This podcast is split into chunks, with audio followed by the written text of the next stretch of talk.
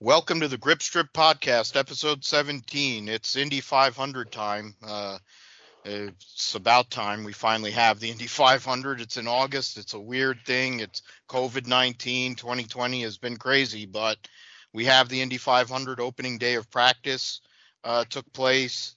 Uh, we have plenty to go over here. The first of three weeks of Indy 500 specific coverage we'll have on the GSP. I'm Philip Matthew. I'm here with my co-host Joshua Fine. What's going on, man? I'm doing great, and finally Indy's here. I'm excited. Absolutely, and uh, we're gonna have a special guest here, a writer, blogger, um, someone who knows a lot about not only IndyCar but RTI. Uh, former uh, co-worker at OpenWheels.com, Spencer Neff. Uh, welcome to the Grip Strip podcast.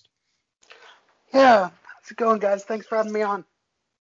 Absolutely. Um, I think we could go and start. Uh, you know, let's just go over uh, practice. I know you you told me earlier offline that you had some observations of uh, practice and what went on and who looked good. I know that James Hinchcliffe uh, was the fastest in practice. He did get a tow, uh, 224 miles an hour was his uh, just over 224 miles an hour was his average. It looked like a very Andretti centric uh, result there in practice today. Um, I, will throw to you first.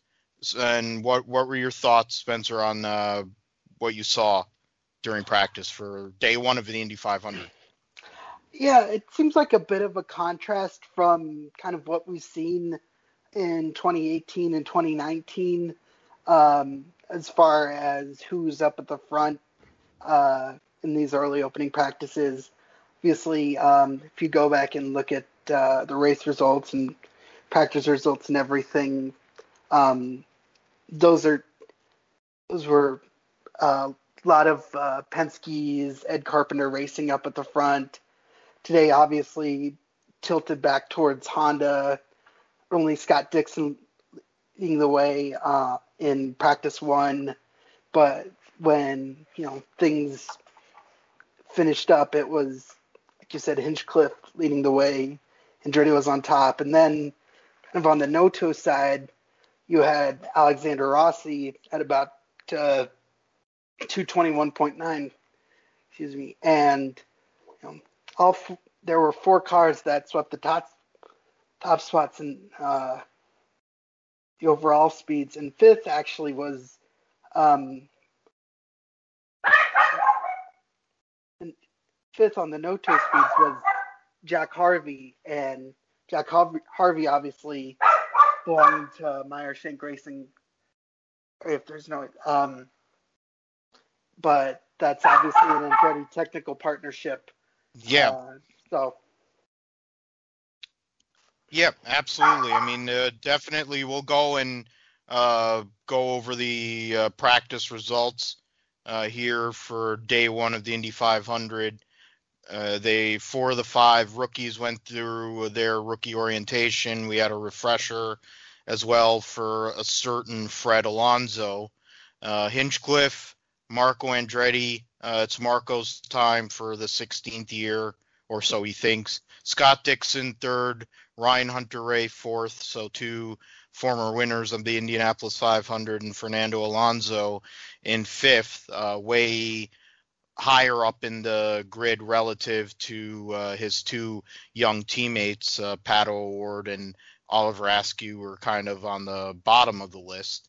Um, you look at, uh, you know, Jack Harvey, as Spencer mentioned, uh, was seventh in the overall chart. Josef Newgarden was the second fastest Chevy. So the first Penske, Helio Castroneves 10th, um, just behind Conor Daly, who has Cole Pearn as his uh, race engineer. Um, so hijinks will uh, definitely come from that. Hopefully, I'm I'm hoping they'll do some video series or something during this next couple of weeks because the two of them together have to be trouble.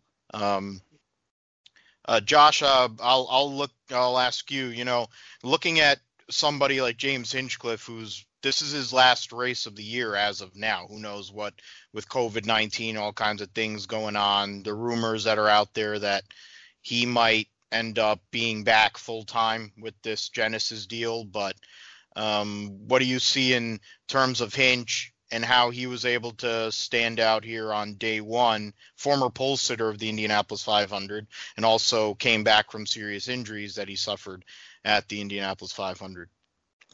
I mean, yeah, I think for Hinchcliffe, you know, shows just how talented he is as a driver. Um, you know, to come back like especially being out of the car on an oval and not really like having a lot of seat time compared to the uh, rest of the regulars.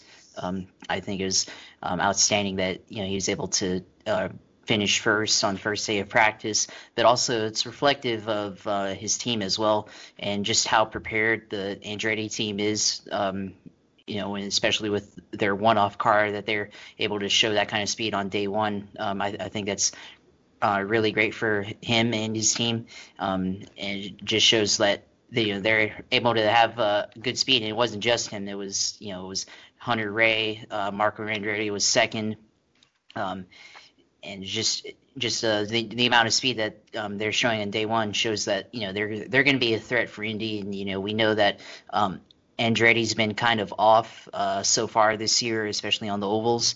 Uh, they just haven't, you know, had the good luck or um, the pace really. And you know, this might could be a preview, but um, you know, it, it, at least for today, it, um, they're off to a good start, and and hopefully, you know, that goes uh, gives them some uh, momentum going into uh, qualifying week here this weekend. Yeah, that's it's definitely true. I mean, this this year, uh, you know, just to fit with how everything has gone with COVID, this is one of three days of practice that they're going to have.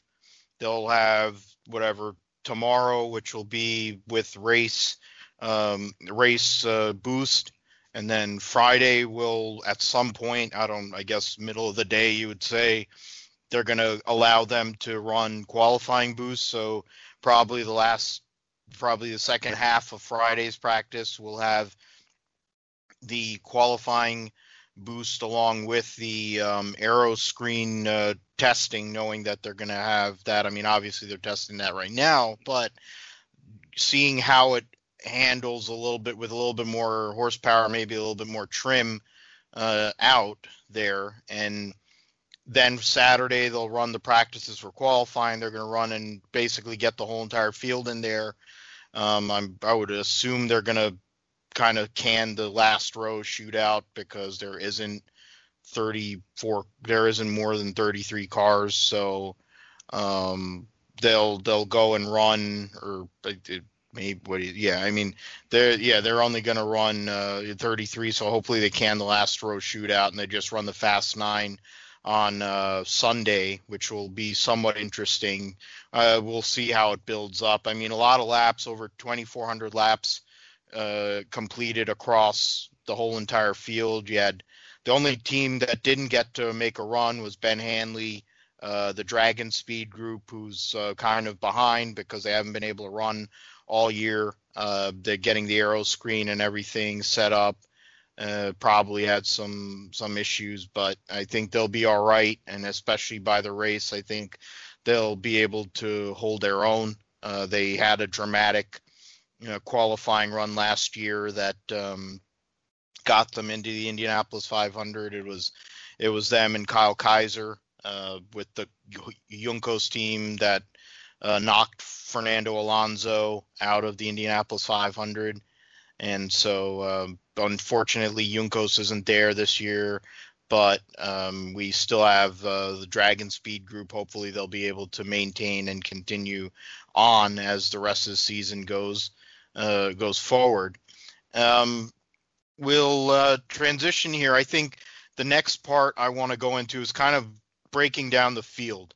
And I and I the, the first part uh, I would like to do is go over the winners, the former winners of the Indianapolis 500 and where they really stand in terms of what you see, not only based on what they've done so far this year, but their history, of course, at Indy and their chances. Um, eight former winners in the Indian this Indianapolis 500. Uh, you have Helio, three-time winner, Scott Dixon, Tony Kanaan, Ryan Hunter-Reay, Alexander Rossi, Takuma Sato, Will Power, and Simon Pagenaud. So the last four winners have been first-time winners, and uh, basically going back to 13, the only time there's been a, a uh, somebody well he may not be isn't in the field. So you know going back to 2013 all these guys first time winners no multiples there. Um, so it definitely we look at you know these champion some of these guys have been champions of course. You, you i mean most of them actually dixon kanaan hunter-reay uh, power and pagenaud and penske of course is very tough to beat the guy who owned Indianapolis Motor Speedway, figuratively actually does own Indianapolis Motor Speedway now. Um, Josh, I'll go to you. I, I guess who do you look for as out of this win out of the winners group? Who do you look for as the guy who has the best chance to win? Who is somebody that would be a dark horse candidate, and who is somebody that probably it would be very a, a long shot for them to get another Indianapolis 500 win. I think for me, like I would have to go with uh, Will Power. Uh, you know, he's been, I think, the most recent out of well, uh, Simon Pagenaud last year, but uh, he's uh, been um, very quick, and he had the best uh, average lap time or average speed um, over a 30 lap run or however laps it is uh, for practice. And and you know he's shown good long course speed I think. And um, I think he, he has a good shot as a, a former winner. Um, maybe somebody that can uh, challenge it um, like as a kind of like a mid tier is probably like uh, Ryan Hunter-Reay um, him being a former winner as well. Um, you know, with again with uh, Andretti, they showed good speed on the first day, and you know he's definitely very talented, especially at Indy, and so he, he definitely uh, have a shot to win the race. And I think maybe somebody has a very dark horse chance of winning is probably like uh, somebody like Tony Kanaan. Um, obviously, it would be uh, very monumental if uh, him and the AJ Foyt car could go out and actually do something um, at Indy, because um, we know that AJ Foyt cars aren't you know, they're not really like top tier in um, the IndyCar series, but certainly they can get a good result if uh, things go their way. But you know, I think a lot would have to happen for him to win the race. Yeah, that's. I mean, that makes a lot of sense, and I, I'll go to you, Spencer. In terms of, you know, TK, we don't know for sure if this is his last Indianapolis 500. I kind of have a feeling he he's going to continue at least running the Indy 500. Uh, I don't know if he's going to run much more than that, but I, I think Tony Kanaan is never going to stop running Indy as long as uh, there's an opportunity there. Uh, who do you look for in terms of those categories? Like somebody you would say is a favorite based on the winners, and someone who's kind of mid tier, and someone who would be basically a long shot, but you know he's they've won the race, so they're never really out of it. Well, I think start with the favorites. I definitely point towards Scott Dixon and Simon Pagenaud. You know, going back to the season opener at Texas, the only uh, other super speedway we've run in this configuration with the aero screen. You know, Dixon dominated, and um, was right there as well. Um, and obviously, with Dixon winning the first three races to start 2020, the partnership between him and Michael Cannon has proven to be very effective. So I would probably put them close to the top, if not at the top, absolutely. And Simon Pagenaud, obviously, you know, coming back, uh, looking to defend his win from 2019 uh, he's proven to be very strong on these faster super speedway ovals. Um, somebody who you know is kind of in that in between category. Um, I'd have to go with Ryan Hunter-Reay. You know, you've seen that he's you know had speed, especially at Indianapolis and some of the bigger tracks, but a lot of times you've seen that 2018 be bitten by, you know, there be mechanical gremlins or, you know, back at Iowa they had loose wheels. So, you know, if they can get those things righted, I could easily see them being in contention. Um, our courses, I'd have to agree with Josh as far as Tony Kanaan. I don't want to necessarily put him in that category, but know, I, especially given TK's track record at uh, IMS in the 500, but I don't know how fast that team's going to be. Um, and I'm a little unsure of where to put Takuma Sato. He's obviously been fast. You know, he won in 2017, finished third last year, um, but he crashed in qualifying and didn't make the race at Texas.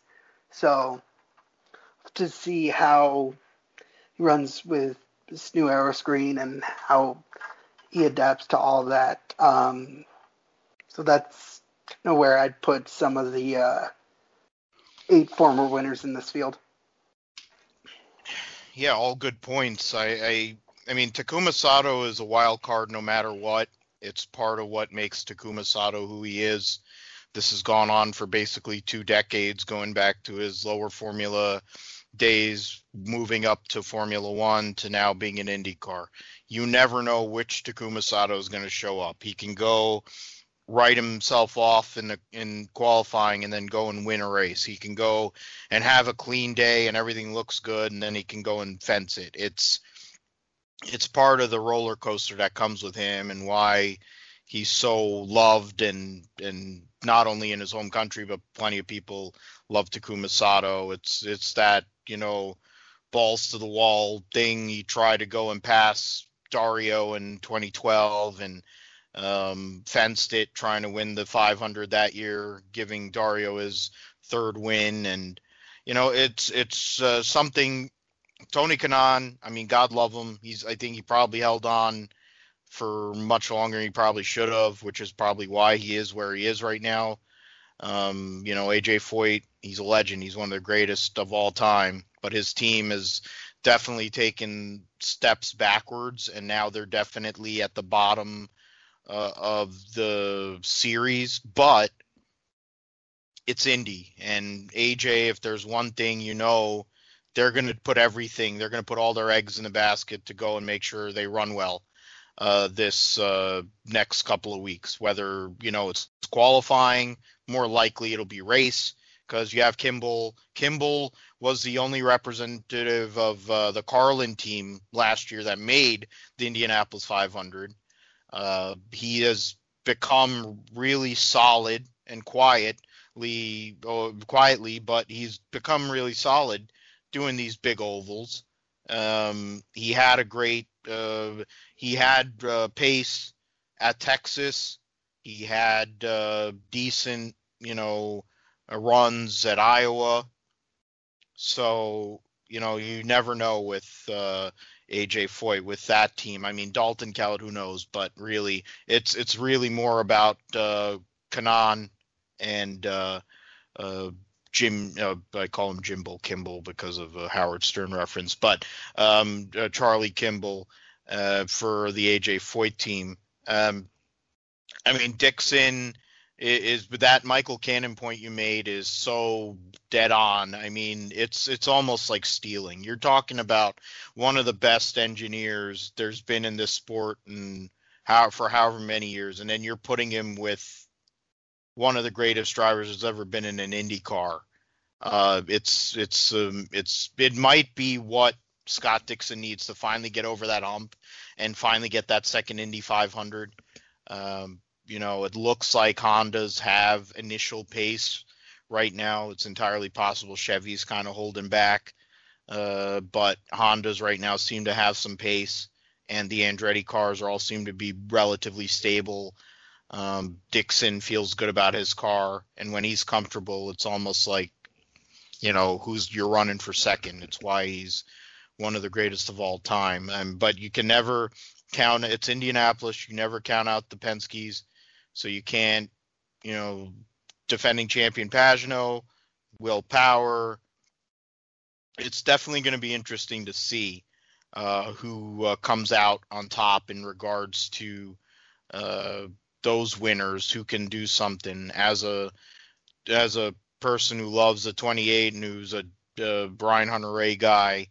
Um, it it would be nice for him to actually have luck for once because you never know what would happen if he actually had luck for a whole you know month whatever couple of weeks and actually can put something together he might actually be able to get another one there uh, the next uh, group i think are the best drivers that have not won the indy 500 and of course we'll start with two people that i think stand out uh, mainly to fans of course is the two-time uh, series champion Josef newgarden the man who drives for team penske the only penske driver that has not won the indianapolis 500 um, and then fernando alonso who of course is doing a one-off for um, arrow spam uh, as i like to call them their Arrow McLaren SP, but just call yourself spam. You could have gotten a sponsorship. That would have probably been, and considering looking at Zak Brown,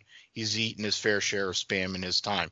So those two guys, and I kind of look at them, and then I we could go a little further. And Ed Carpenter, of course, you know, family lineage connected to the racetrack, three-time pole sitter. He doesn't get many bites at the apple anymore to run races. You know he's wanting to go and close this deal. Um, and especially considering he has two drivers right now in Rinus VeeKay and uh, and Conor Daly that I think he could go and make something happen with. And if they ran both of them full time in their particular cars, it would be something that'd be good for their race team, but it's you know it's he owns his own he owns a team, so he could do whatever he wants. Um, let's start with that. Um, I'll go with you, Spencer. I mean, uh, there's a few other guys like Graham Rahal, um, who's been there. He's finished on the podium. J.R. Hildebrand famously um, knocked the fence down in 2011 and um, uh, lost that race. And you know, you look at Colton Herta. Um, people talk about Marco. It's one of the only times all year that Marco shows up and acts like he's a race car driver. Um, there, there's, there's a few, and of course Hinch.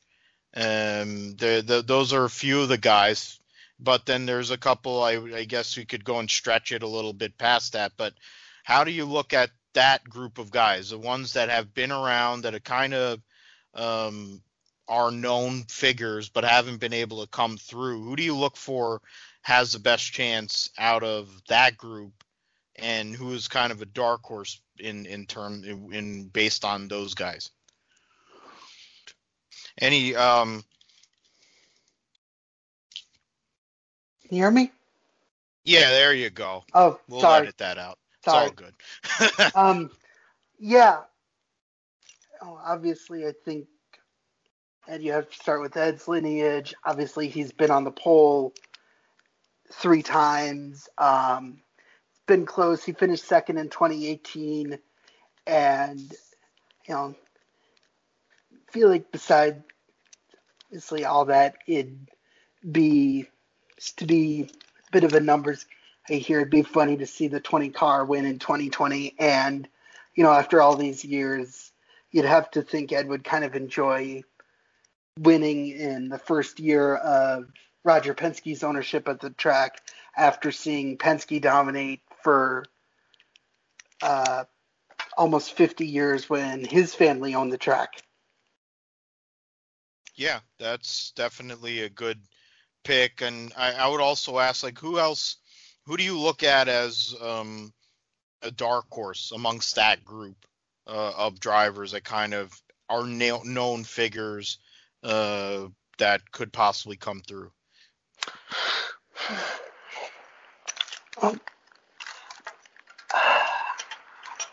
I don't know if you'd call this a dark horse pick per se, but I'm kind of interested to see how Santino Ferrucci is going to perform. You know, obviously last year, his rookie year, he made a lot of headlines, had an incredible drive, uh, avoiding that late race wreck between his teammate Bourdais and Graham Rahal. Um, got a lot of praise, and you know, back to the Michael in connection. Cannon worked with Santino last year. Yep. Yeah, yeah. So I'm interested to see what um, Santino can do now that he doesn't have Bourdais with him, and he's kind of the leader with Alex Palou being the rookie this time around. Yeah, definitely some a team to look at. Dale Coyne has uh, built themselves up over these decades to being a pretty solid team, and uh, having two young hotshots uh, here with Santucci, as Paul Tracy likes to call him. It's his buddy. It's his little buddy Smurf. Uh, with the with the I, I, there's a buddy of mine on Twitter. He has a, a, really good nickname for him. I'm forgetting it, but um, with his hairdo. But Ferrucci and Palou, who's been really quick uh, uh, all year. Uh, of course, hasn't been able to show at every race, but uh, is is a talent. He's somebody that um, uh, will, um, I think, in time, if Honda has their way, might be able to kind of move them into that Red Bull helm, maybe if things kind of land a certain way. But um, they have some other guys over in F2. We talked about that yesterday in terms of silly season, but I think Palou is on that uh, trajectory. Uh, if he doesn't make IndyCar his future, uh, Josh, how about you? What do you look at? Um, Spencer brought up some good uh, guys. You know, you. But what did you what do you look at in terms of that group? In terms of the guys who haven't won this race, uh, name figures that uh, best chance and maybe somebody that you wouldn't uh, theoretically see as a full-on favorite in terms of odds or whatever. Yeah, I was gonna go with uh, some of the names you brought up. I was I was thinking about this. Um, uh, I'm gonna go with uh, Graham Rahal. You know, he has the podium that he got in 2011, and then he got a fifth in 2015. Um, I think he's had a lot of good pace uh, over the years at Indy, but he just hasn't quite had the results to show for it, whether it was uh, due to bad luck or um, bad setup or got caught up into a crash. Uh, you know, he just hasn't quite had. Obviously, without the win, he hasn't had the a lot of result to show for it. But I I do believe in his uh, driving ability. Um, you know, he's shown um, good pace at some of the larger tracks that uh, we've gone to, or that the series has gone to. This win in 2015 at uh, California, and then the following year at Texas. So you know, he knows how to win on the the oval tracks. Um, and I definitely think if things go right and he has good pace, uh, he could be a threat at the end of the race um, at the 500. And then I'm going to also go with a kind of dark horse pick um, with uh, Alonso. You know, even though he's obviously the probably the most famous driver in the field, but he just doesn't have as much uh, rate experience um, at the Indy 500, and you know, he's only had one race, and then last year where he uh, failed to make the race because the team just wasn't uh, prepared where they needed to be. And I think this year you're going to see a very determined Alonso, and this is going to be his for now his uh, last opportunity at the 500 until he's finished uh, returning to Formula One after uh, two years, and it, um, it'll be unknown if he comes back to Indy after that, um, and hopefully he does. But I think it'll be a little bit different for him this year. You know, obviously the McLaren has uh, partnered with uh, the um, SPM team, which I think um, is good for that team and which has a lot of experience at Indy, and uh, I think they'll have a better setup for him this year. And you know, he's got two rookies who are he's going to be leaning on for experience as far as just how the, the car handles in, in general. And I think that'll um, that'll be able to uh, help him a little bit get acclimated into the IndyCar as this is his one-off race. And I think um, I don't know if he'll he'll win, but I definitely think uh, you'll see a lot of him at on at the race on the Indy 500. Oh, they're definitely going to get their their money's worth out of old Fred. Um, Craig Hampson is his uh, race engineer, uh, well known uh, Sebastian Bourdais guy for many years, first at Newman Haas and then at uh, Dale Coyne.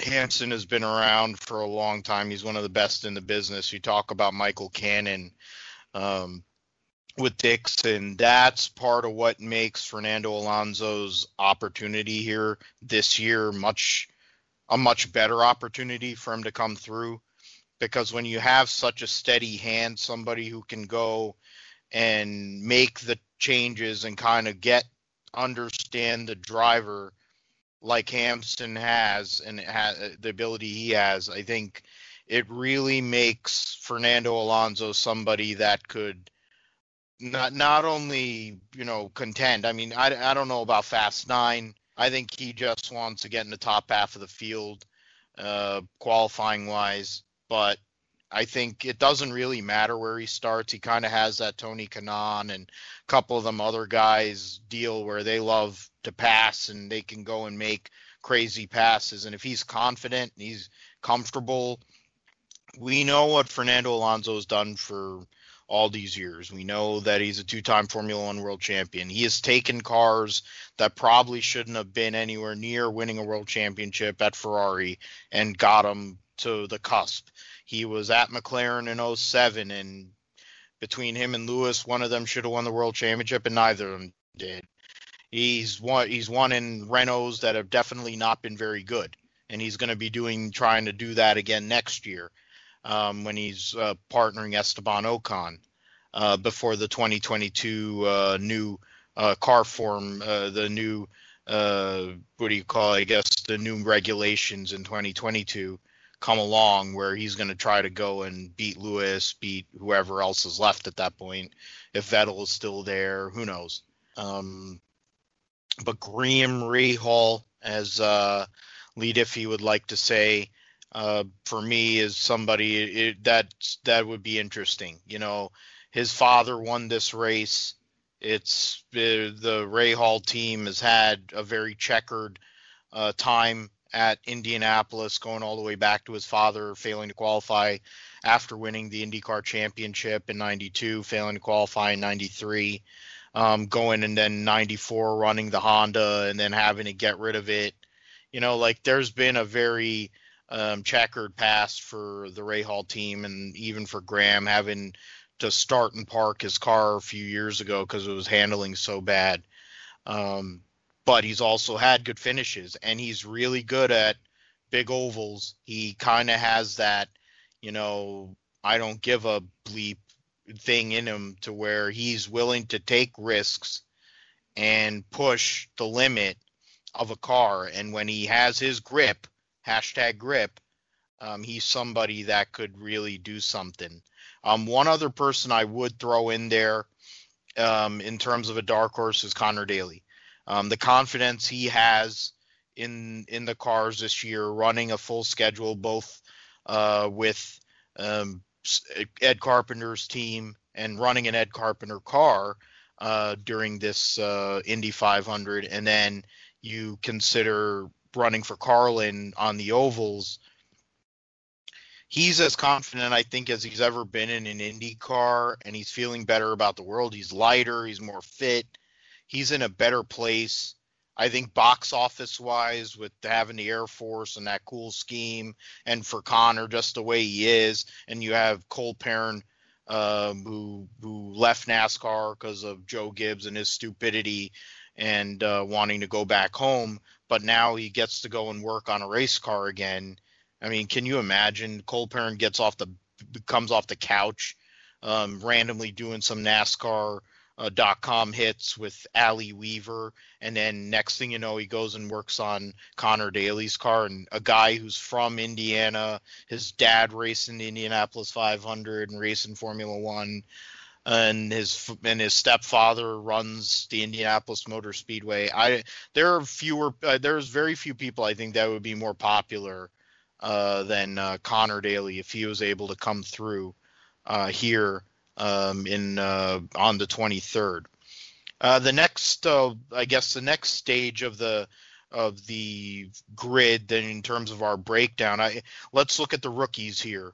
Um, of course, you got the spam duo Pato O'Ward, uh, DNQ'd last year in the Indy 500 for Carlin, and then went on a magical mystery ride to F2 and other things, and and Super Formula to race against Palou amongst other people, uh, before getting the call back from uh, uh Zak Brown. Oliver Askew, the defending the last two Indy Lights champions, uh, are in this uh, team. Then you have Rinus VeeKay, who's been one of the best young talents that's been going through the RTI. Um, and uh, he has a really cool Arie Luyendyk uh, tribute, half tribute helmet and a half whatever. It's a really cool. I mean, there's def the helmet game here at the Indianapolis 500 this year is going to be on point. I mean, I'm no fan of Max Chilton, but he basically has the Borg Warner Trophy on his which is ridiculous. Um, and it's cool. Um, you have Alex Palou uh, running for Dale Coyne. Uh, he's been, as we meant, I mentioned earlier, he's been really fast. He's not very experienced with the ovals, but I think he has that the you know the he hasn't built up that fear. He hasn't built up some of the issues that when you hit a wall or you know you get wrecked or get in go and wreck yourself. He hasn't built up some of that scar tissue yet, so it might be to his advantage. I kind of look at him as kind of in a Carlos Munoz, as uh, as AJ Foyt would call him, uh, way in in his speed and if he can figure out how to make his car work. And then Dalton Kellett uh, for AJ Foyt, who will be in a third uh, car, who has um, not really uh, shown a lot uh, so far. Uh, this year in the uh, IndyCar series in his limited appearances, but who knows what can happen? It's AJ Foyt, um, and you, you never know what could happen there. Um, I'll go with you, Josh, first, and then I'll go to Spencer amongst these rookies, who do you think has the best chance to go and get this rookie of the year?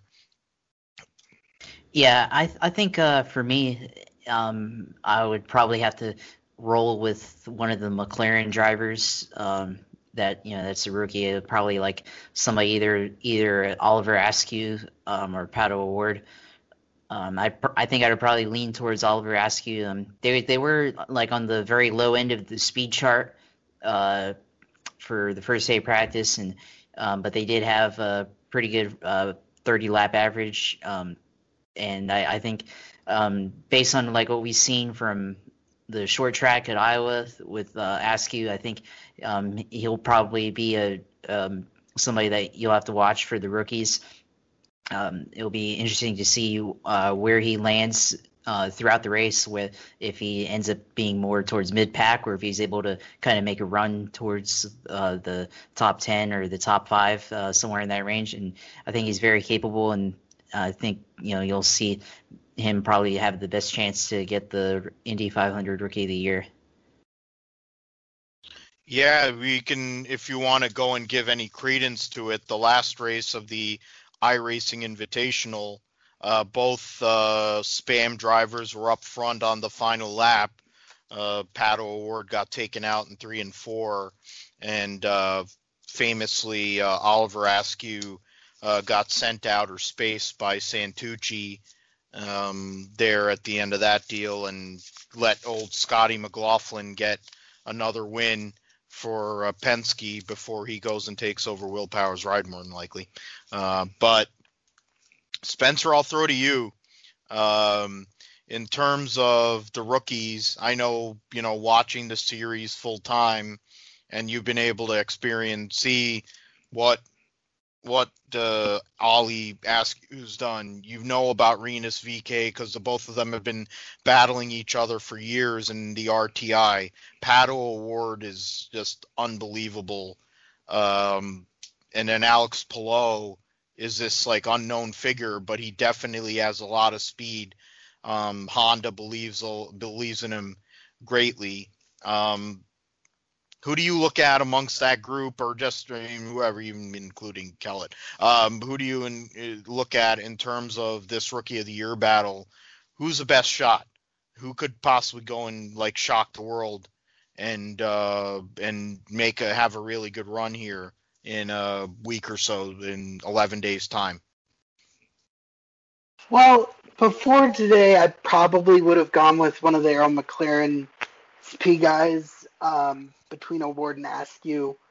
They've both shown a lot of speed. Um, O'Ward obviously almost winning at Road America. Both of them led laps at Iowa. But I think after looking at things, uh, say don't be surprised if uh, Rinus VeeKay ends up sneaking by and uh, winning Rookie of the Year and uh, finishing maybe in the top 10 at the end of the day. Um, obviously, he's got one of the best in the series at uh, the Speedway and Ed Carpenter as an owner and teammate. Um, I know that he had some issues at Texas, and Carpenter was pretty vocal as far as saying, you know, Rinus, you know, everything I told Rinus not to do, he did, um, or everything I told him to do, he didn't do. But um, I think VeeKay this year's kind of been boom or bust. So, like I said, I, you know, could see him easily beating everybody and winning Rookie of the Year. I could also see him, you know, easily knocking himself out of contention early. Um, but and Alex being the fastest, his oval record's kind of unknown. He debuted at Texas on an oval, but was knocked out early in a crash with VeeKay. Um, to see what was going on with the Arrow McLaren SP guys, because they were Ward was 28th and Askew was 31st. So to see what uh, they can do uh, as the week progresses and we get through qualifying and obviously before that the next two practices. Yeah, there's a lot to go go through, go over. I mean, in such a short time, so little practice, it kind of hurts the rookies in a sense. But who knows? Depending on the team, you know, you have these experienced teams that they're all with. It could be something that the less is more. Um, you know, you don't build up some of the bad habits. You don't get yourself into a window where you lose the car to where you don't you get you lose that confidence because confidence at Indianapolis is paramount to being able to make some make it happen. And it can be one adjustment one small adjustment and you lose your confidence. And whether you you go and spin you your car becomes undrivable you go and put it in the fence, it could really dictate what happens to you. Um, and with such a short amount of time and things, it could really dictate if any how your whole entire race uh, goes down. Um, personally, I, I look at Pato O'Ward. He's looking for redemption. He had such a, a rough uh, deal at um, at uh, Indy last year with the Carlin team, they were basically, I mean, also, you know, Chilton missed and uh, Pato O'Ward missed, and then, uh, of course, Fernando Alonso was connected with uh, McLaren and Carlin. Three out of the four cars that they brought to Indianapolis did not make the show, um, which was a real downgrade and you know, Chilton basically at that point, I think, had already decided he wasn't going to run ovals outside of Indy anymore, which opened up the door for Conor. But then it really affected the rest of their year um, and their viability to where now, you know, even plus COVID, they're only running one car. Uh, I think Pato O'Ward is the guy to look at. He had he had a chance. He probably could have won Road America. He had a chance in the one Iowa race. He's somebody that is uh, uber talented uh, for a Mexican to go and win the Indianapolis 500. Um, it would set certain people off, but it would be great for you know, racing and also Mexico. You consider it's him and Checo Perez that are the two big representatives. There's other, you know, other series, but really those are the two big representatives, Daniel Suarez um, in NASCAR. But and it's it would be something. It'd be great for PR. It'd be great for the sport if uh, if Pato O'Ward were able to get through um, here uh, in on the 23rd. Uh, yeah, so basically, kind of broken down the the field. Like in terms of one-offs for this race, we have of course Helio Castroneves, uh, three-time Indianapolis 500 winner, noted uh, Just for Men user, um, Dancing with the Stars champion. Uh, you have uh, you have Sage Karam, noted iRacer, uh, just proposed to his girlfriend, and she said yes. Uh, you have uh, Hinch. Um, we mentioned him earlier, of course. Spencer Pigot, who's going to be in a third Rahal uh, car with uh, Robbie Buhl, and uh, you know Conor Daly. That's a one-off in terms of that third car uh, with the the Ed Carpenter team with the Air Force as a third car. James Davison, who has um, a cast of 18,000 people owning his car, including uh, Rick Ware, which is just awesome. Uh, that'll be a Dale Coyne uh, r- related car, so that'll be the third Dale Coyne car in this field. It'll be number 51, um, based on Rick Ware, and uh, I mean, Chilton's running. He's running the road courses. It'll be his one oval of the year, and you have Fernando Alonso, J.R. Hildebrand. More than likely, Ben Hanley. It'll be a one-off because they've got sports car commitments and and things there with DragonSpeed. Um, so he probably going to be running IMSA and running Le Mans. Uh, I, I guess in terms of these one-off guys you know I think I think we've kind of seen that I, based on um, what we have. I think it, it's going to be uh, Conor Daly, Fernando Alonso, and you'd assume Helio Castroneves uh, would be the ones that would stand out. Um, Spencer, uh, what do you think in terms of these one-off guys that um, what are their chances against a group of of these teams that have been able to run with the aero screen, um, run with get all this mileage. Uh, is it possible for a one-off? I mean, the last time a one-off won the Indy 500 off the top is Dan Wheldon, but then that was Dan Wheldon. You know, you you consider somebody who is one of the best that ever really drove at that racetrack, a guy who had no fear with a team that was well put together with Sam Schmidt's organization. They had a they had a partnership there, but then it all kind of came together. Um, one-offs don't usually fare all that great at Indy, um, but what do you look at, uh, Spencer, in terms of these these drivers that are all kind of running in their teams or in that particular situation for one for one race? For me, uh, as far as you know, measuring up the one-offs as far as uh, viability in the 500, I kind of start things with James Davison. Um, he's obviously been very impressive in the limited amount of starts that he's had in uh, the IndyCar series in 2017 after Bourdais got hurt he started 33rd, made his way all the way up to the lead, uh, led a couple laps, got caught up in a crash late. Um, next year, you know, they partnered with Foyt.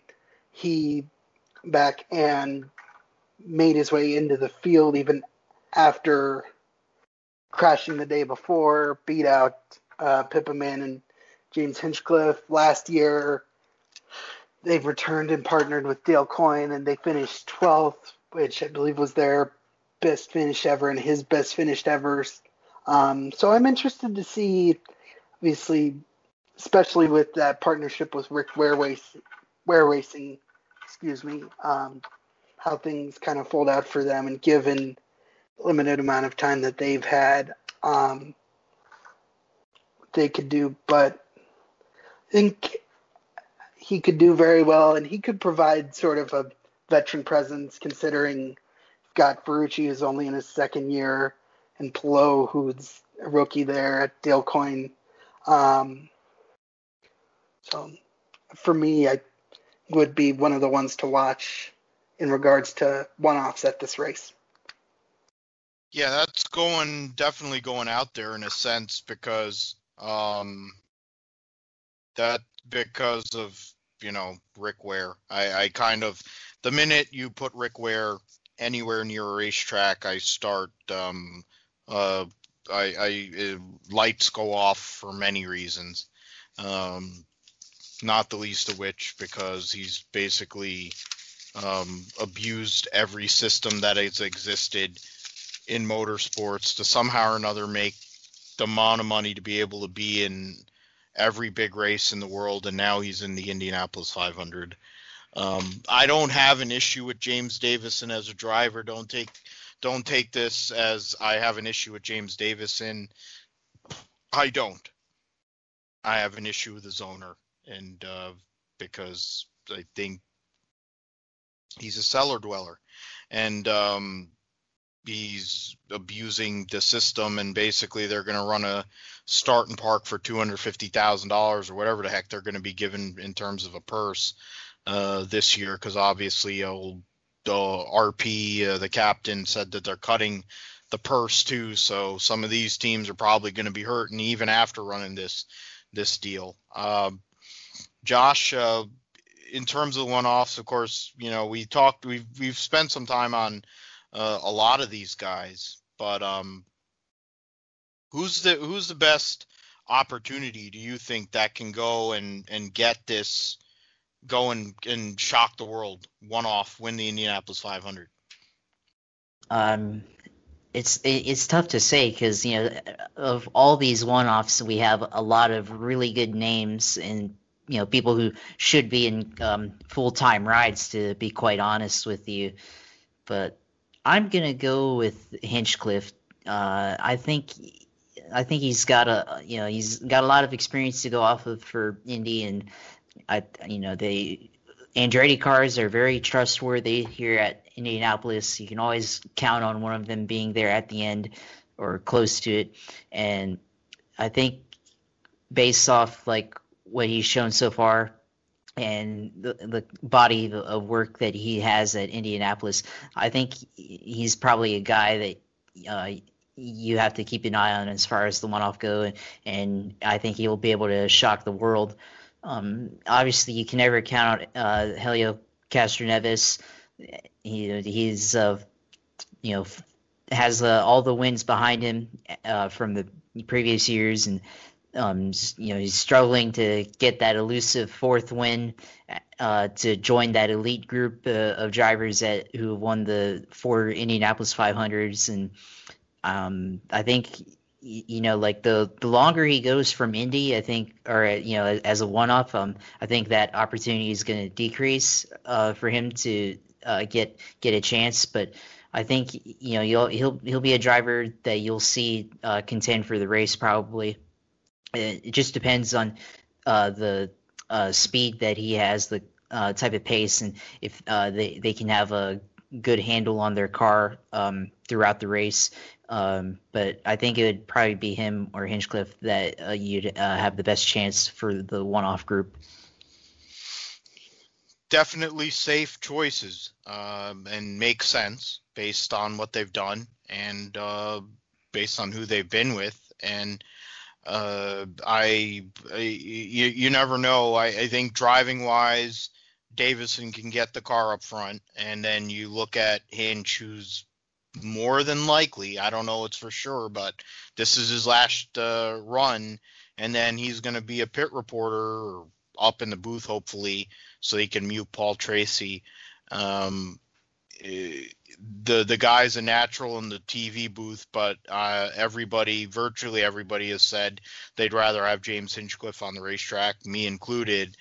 Um, I'll tell you, if he does go and win the Indianapolis 500, it's going to be kind of hard for for old Michael to to go and park him, uh, and so it'll be something to see. And then of course Helio, if he can go and break through that that bar that wall, be the first uh, international driver to be a four-time winner in the Indianapolis 500. Honestly, as a Dario guy, I think he would have gotten there if he hadn't gotten hurt. Um, a couple all those years ago at Houston and had to retire. I think he would have gotten a four. Um, would have rel- would have fit in pretty well with that group that they have there of of um, Foyt and Al Unser and Rick Mears, but Helio's the one guy that can do it. Um, there's nobody else that's out there that has more than one, so maybe if some one of those guys gets another one, maybe, but we will see. Um, the last thing we will do um, here before I, I, I let you go, Spencer. I know you're you got plenty to do. I don't want to go and take too much of your time. Uh, I, I figure let's go talk qualifying. I know because next week we're gonna be spending more time. Episode uh, the next episode with the Indy 500 uh, will be on, and we're gonna be previewing the race because we'll have had the practice, we'll have had qualifying, we'll be able to kind of get a better idea of where everybody is at. Um, what do you look for in terms of the Fast Nine? Uh, I think that's what really matters because there is it's it's really there. Are there is there a team that you think could possibly sneak in that beats those big three of of Penske and and uh, I mean, I, I kind of think I might have parked that one for you, but you know, you talk about Penske, you talk about Ganassi and Andretti. There's you would assume that the vast majority of that Fast Nine will include those teams. I know there's one big hanging fastball that I left up there, but what do you look for in terms of the Fast Nine, the layout, in terms of Chevy, Honda, what kind of teams we're going to see there? um, and kind of a pole pick if you want to make one for uh, this weekend for Sunday once they do the Fast Nine. Oh, I think obviously you kind of hit the nail on the head, so to speak. You know, obviously the big three and Ganassi and Penske and Andretti are going to be up at the front.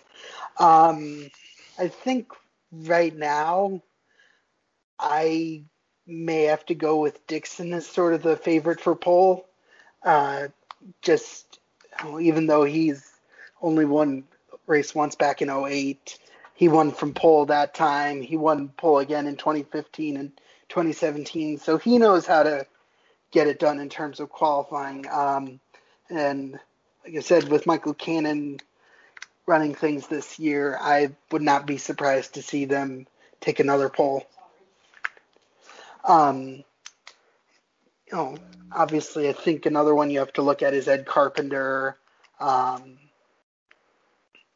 those guys, and seeing, uh, you know, seeing that Ed can get it done. Conor's uh, one pole at uh, the first Iowa race a couple weeks ago, so he's gotten better in terms of qualifying. Um, we'll have to see, like I said, how uh, NSVK adapts I think that'll be another interesting story to see where the rookies end up. So, um, other than pole I, and you know some preliminary contenders, so to speak, oh, little maybe a little too early to tell considering you know they're probably getting the kinks out. They're going to have the boost on Friday and through Saturday and Sunday qualifying. So. Oh, should be a good one. Hopefully, we'll have a couple surprises as well to go with the usual suspects in the field. Yeah, absolutely. I mean, I think those are good ones. I mean, I, I left that one up there with Ed Carpenter uh, uh, because he's been up there. That they had three of the top four, I believe, last year in the Indy 500 uh, when they had Spencer Pigot there and uh, Ed Jones ran a one-off with Scuderia Corsa, the Ferrari uh, GT team, and he qualified fourth and then dropped like a rock, which screwed my fantasy teams. Um, I'm, I'm, not angry, but uh, it screwed up my fantasy teams. But um, Josh, what do you? I mean, I know it's very early. Unfortunately, it's part of what running this on Wednesday. Uh, it kind of leads us to. But uh, do you? Who do you look at as uh, contenders here for this Fast Nine, and who do you pick in terms of a pole sitter for this Indianapolis 500? Yeah, I mean, you know, you already talked about like Penske, Ganassi, and Andretti. Like any car from those teams will probably um, make up a majority of that fast nine. I mean, you got Hinchcliffe, who obviously um, was the fastest car today that we've talked about already. And um, I mean, I wouldn't be surprised if uh, Marco made it into the fast nine. Uh, you know, he's had a good, at least qualifying wise, we we know he can um, place the car in in the fast nine. Uh, uh, and obviously Dixon um, should be a contender for that as well. I and uh, for Penske, I think you know somebody like Simon Pagenaud um, hasn't shown a lot of pace quite so far yet, um, as far as uh, pure speed goes on on time. But I think you could see him somebody like uh, Josef Newgarden uh, from Penske and, and um, somebody like like that that could uh, place their car in the Fast Nine. Um, I mean, I would not be surprised if we saw like a one-off car be in the Fast Nine uh, coming up. I mean, I you know I you can't count out Alonso. I mean, he did it when he made the race in 2017. I mean, obviously it was with Andretti, who you know is a, powerhouse. But I mean, I wouldn't be surprised if if uh, he was in the the Fast Nine. And I mean, even if um, his teammates um, and Pato O'Ward and Askew if they figure things out later in the week, uh, maybe they're sandbagging right now. Who knows? Um, if if they got into the Fast Nine, I mean, and obviously you can't uh, count out at, at, Carpenter or any of his cars really.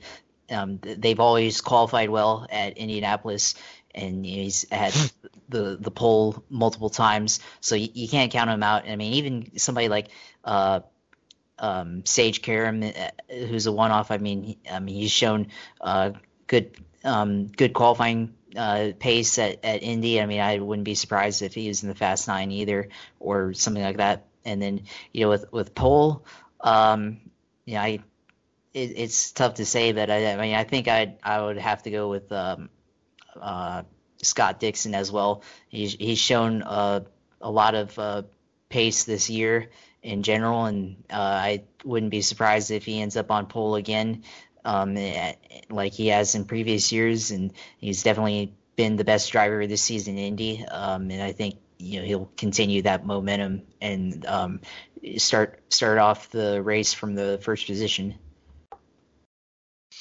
All right, so we got uh, we got a couple Dixon picks. We got uh, and uh, you know went over a lot of good points there, both of you guys. I'm I'm gonna go a little different. I'll I'll uh, deviate. I mean, I'm gonna go with the big teams. I'm not gonna go with Ed Carpenter, even though it kind of is hanging out there. Um, I, I am well, actually, you know what? I'll I'll put up three. I I'm gonna pick Josef Newgarden to win the pole because I think he's gonna win I think he's also going to win the 500. So the fact of the matter is, um, the fact of the matter is, it's going to be his month. He finally is going to get um, his Indy 500, and uh, Roger Penske is going to kind of be able to celebrate his ownership of the racetrack by having his Rick Mears clone go and uh, get his 500, and he goes and does it by winning the pole the same way as Simon Pagenaud did last year. Um, you know, it, I, I believe that he's going to show up on qualifying day. He's done it, and he did it for Sarah Fisher. He did it for Ed Carpenter. He knows how to to go fast around that racetrack. Um, Colton Herta was somebody last year as a rookie um, with a pseudo Andretti partnership, who ran very very fast, had a great uh, qualifying, and had a great mo- uh, month or whatever you want to call it, a couple of weeks until race day, and then he had mechanical problems and finished at last. But you know, until one of those, until he got, um, until the Iowa race where um, uh, I forget who launched over his his rear wing, but uh, that that that whole deal, he was second in points, so he was actually the most consistent Andretti driver. And you look at his potential speed, and then that team. I think Andretti, if there is one person that I will look at for the pole, uh, more, I don't know about the race, but in terms of the pole, I look at Colton Herta. And then the last one would be the dark horse, and this is where uh, you go to Ed Carpenter and Conor Daly. Um, the the box office and the PR and all that that would come from Conor Daly winning the pole for the Indianapolis 500 for Ed Carpenter Racing, for the U.S. Air Force, um, with Cole Pearn as his uh, lead engineer, uh, would be pretty big. Um, but who knows what's going to happen? I think, of course, as you mentioned, in terms of qualifying on pole at Iowa and the Carlin car, uh, which was unbelievable, running up front in both races for good portions of both of them, but not maybe getting the best finishes that he should have gotten also ran pretty good at Texas. So whether they whether they get the pole, whether they make the fast nine, they're definitely someone to look at um, in terms of the Indianapolis 500 on race day. Uh, yeah. So with that, um, uh, Spencer, I'll uh, send it to you. Um, do you have anything uh, going out because we're just going to go and transfer over to the roundup and kind of go into picks and uh, some of the other series. But um, do you have anything going out? Promote your blog, anything like that? Oh, sorry about that. Yeah. Um, it's IndyCar1909.wordpress.com. Um, just started it yesterday. Uh, rebooted it from an old blog that I had had in the past um, going to be sharing some of my thoughts throughout these next couple weeks. Uh, maybe post some other additional features. Um, so, looking forward to uh, finally having the 2020 Indianapolis 500.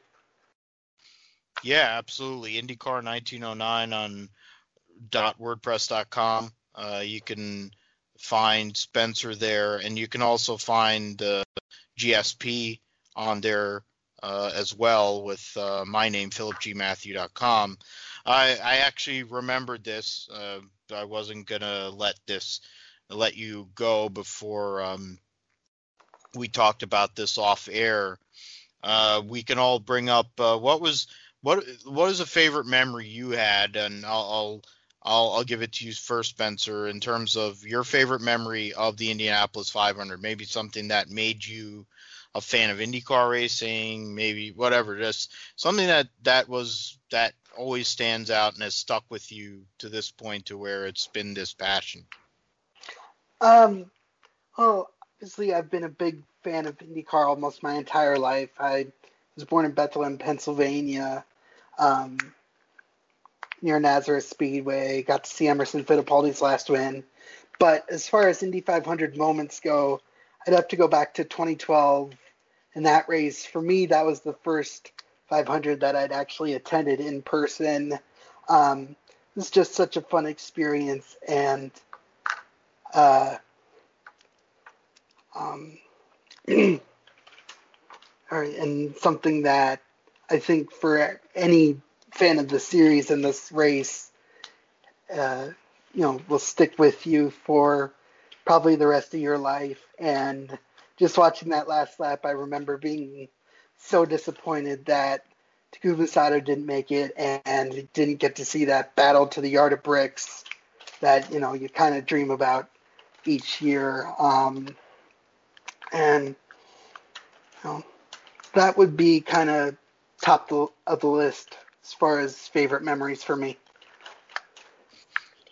All right. How about you, Josh? What is uh, a memory or memories that you have that kind of made you a fan of not only open wheel racing but uh, the Indianapolis 500? Yeah, I mean, for me, you know, like growing up, I was more of a NASCAR fan, and I mean, I obviously I knew about the Indy 500, but I never like really paid attention to it too much. I mean, I kind of like saw maybe like caught a couple laps on TV, and then I would see like who, who won later. But then you know later on, like I started to pay attention to it more, and the the first like Indy 500 uh, that I watched flag to flag was the 2014 Indy 500.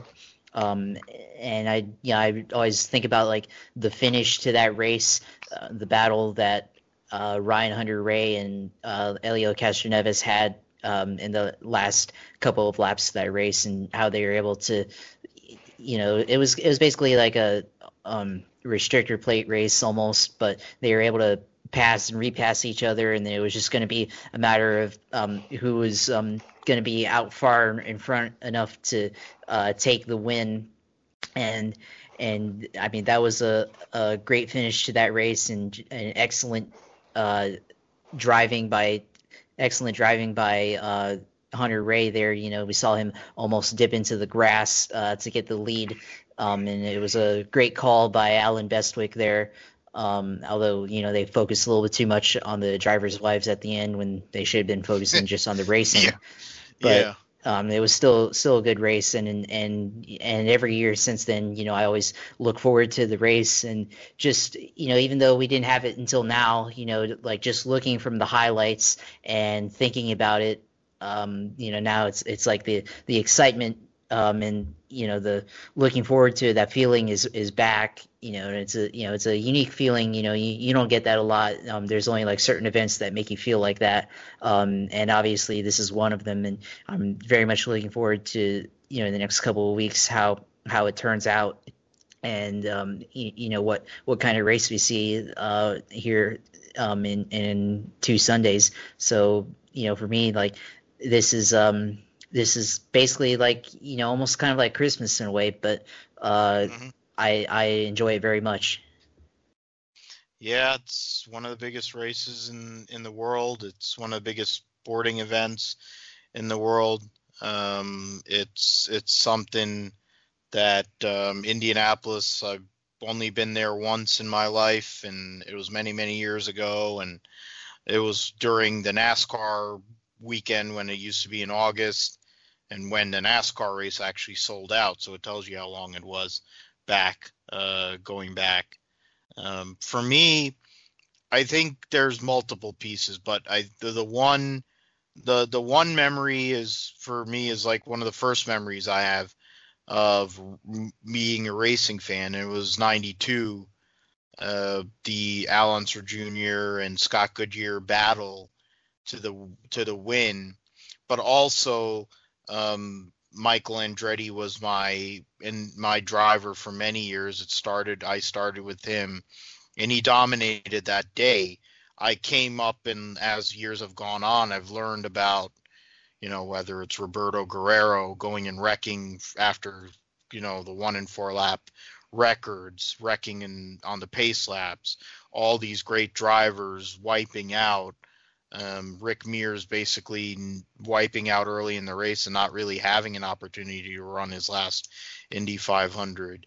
Um, Jeff Andretti basically ending his career because of such a severe injury that he had. Mario Andretti getting injured. All these things that went on in that 1992 Indianapolis 500. It was unbelievable, and it was it, it was insane the amount of wrecks that happened that day. And then Mar- Michael dominated. That was the first race with the new Ford Cosworth. The Ganassi team had it, and the Andretti uh, Newman Haas had it. And uh, unfortunately, you know, when it came time to close the deal, Michael unfortunately wasn't able to, which allowed the finish that uh, we all know and the famous quote uh, of Al Unser Jr. and Vic victory lane saying you just don't know what Indy means and uh, I've always remembered that. And I just I see his face and the emotion he had because you know you're having to carry a tradition, you're having to carry a lineage of seven Indy 500 wins between your dad and your uncle, um, which is insane to have to live up to for sure.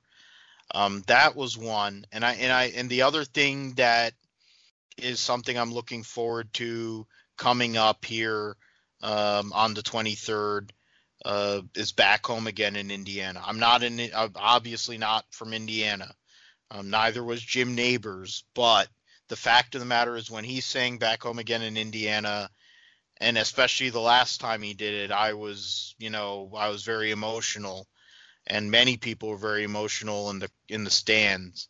And now you have Jim Cornelison, who's insane. His his ability to sing is ridiculous. Um, it's not the same, but it definitely brings those emotions and those goosebumps because you know, after that, the next thing that's coming is you know, ladies and gentlemen, this this year, gentlemen, start your engines. And I'm also curious on who's going to end up giving the command, whether it's going to be Penske or um, somebody else. But I think those are the two things. You know, what kind of the first real memories of the Indy 500 was that, and then what kind of that thing that really gets me, you know, pumped up, ready for the race. Uh, it's something that makes me continue to love this race and will continue to love it until I'm not even functional, you know, to even know what's going on. I'll just see cars going around in circles. I won't know who's out there. Um, I love Indianapolis we all love Indianapolis. It's uh, it's a mecca. It's uh, you know one of the great uh, palaces of sport, not just motorsport but sport. Um, so many great memories, so many great things have happened there. So many great changes have been brought to the sport because of Indianapolis. Um, yeah, Spencer, uh, thank you, man, for coming on. Um, we'll uh, be doing this again for the next couple of weeks. So um, we'll have you on on Wednesday night, and we'll talk about the qualifying results and kind of start previewing the Indianapolis 500 uh, on next week's show. Thank you, man, for coming on. And um, you have anything going out? Thanks again for having me on. Uh, I do appreciate you referencing back home again in Indiana. I can say obviously like you, I you know wasn't born, didn't grow up in Indiana. I did uh, attend Purdue University, so back that you know moment, you know when Jim and now Jim Cornelison sings it has some extra special meaning to me. Uh, now with my connection to the state, um, and looking forward to uh, the rest of the practice week and qualifying, and next week uh, talking about the race. Absolutely. Um, we're gonna go over this deal. We're gonna go and preview this. You know, there's plenty of other uh, pods pods done by my friends. Uh, people that have helped me in this deal, and you can get some good stuff there. But we're also going to do our part here on the GSP. And uh, Spencer, uh, we appreciate you coming on here tonight and for the next two weeks. Um, and uh, we're going to next week we'll be talking about the race and what happened uh, in qualifying and kind of uh, what we look for. Uh, hopefully um, with even with the lack of practice, hopefully we'll have generally a better, more active race for sure. So um, thanks, man, for coming on, and uh, we'll see you next week uh, here on the GSP. Thank you, guys. Again, I appreciate it. All right, man. Spencer Neff. He has. Uh, he's on WordPress. Uh, he brought out the new blog. Uh, you heard uh, his uh, website there. Um, you'll go and we'll go and follow him there on on WordPress, and you should too. He's a great writer. He knows ton of stuff. Uh, really brings uh, the heat in terms of information, not only for IndyCar but Road to Indy. So definitely follow him on uh, at Spencer Neff on uh, Twitter. Um, also, um, probably got a Facebook there. I, will you you go go and give us your socials. Um, I am I went and not uh, went and took off the mic there. So you're go and give us your socials uh, before we um, we let you go uh, for tonight and talk about uh, the GSP roundup. Oh, yeah, it's yeah. Uh, at Spencer Neff uh, 11 on Twitter. And oh, sorry. It's, it's all good. Um, IndyCar1909.wordpress.com. Um, and that's uh, about it. Like I said, uh, gonna be working on some stuff, uh, figuring out uh, some different ways to cover the race, and maybe uh, talk about some of the history of this race over the next few weeks. Yeah, absolutely. You, you, need to go. We have to find an angle. Us, us grinders have to find an angle to go and cover this race relative to, you know, the people who have the credentials and are able to go and sit in that, you know, bougie uh, media center like Marshall Pruett and them. But, um, uh, you know, it'll be something to see. Go and read Spencer. Uh, he writes great stuff. Uh, somebody that uh, will definitely give you the perspective you need of the race, and there won't be any BS and there won't be any uh, people affecting him because of uh, uh, having to go and keep credentials or any of that stuff like Jenna Fryer. Um, thanks, Spencer. And we will talk to you next week to go and preview this Indianapolis 500. Yeah. Sounds great. Thanks again, guys. All right, man. Thank you. Um, we'll uh, go into the GSP roundup.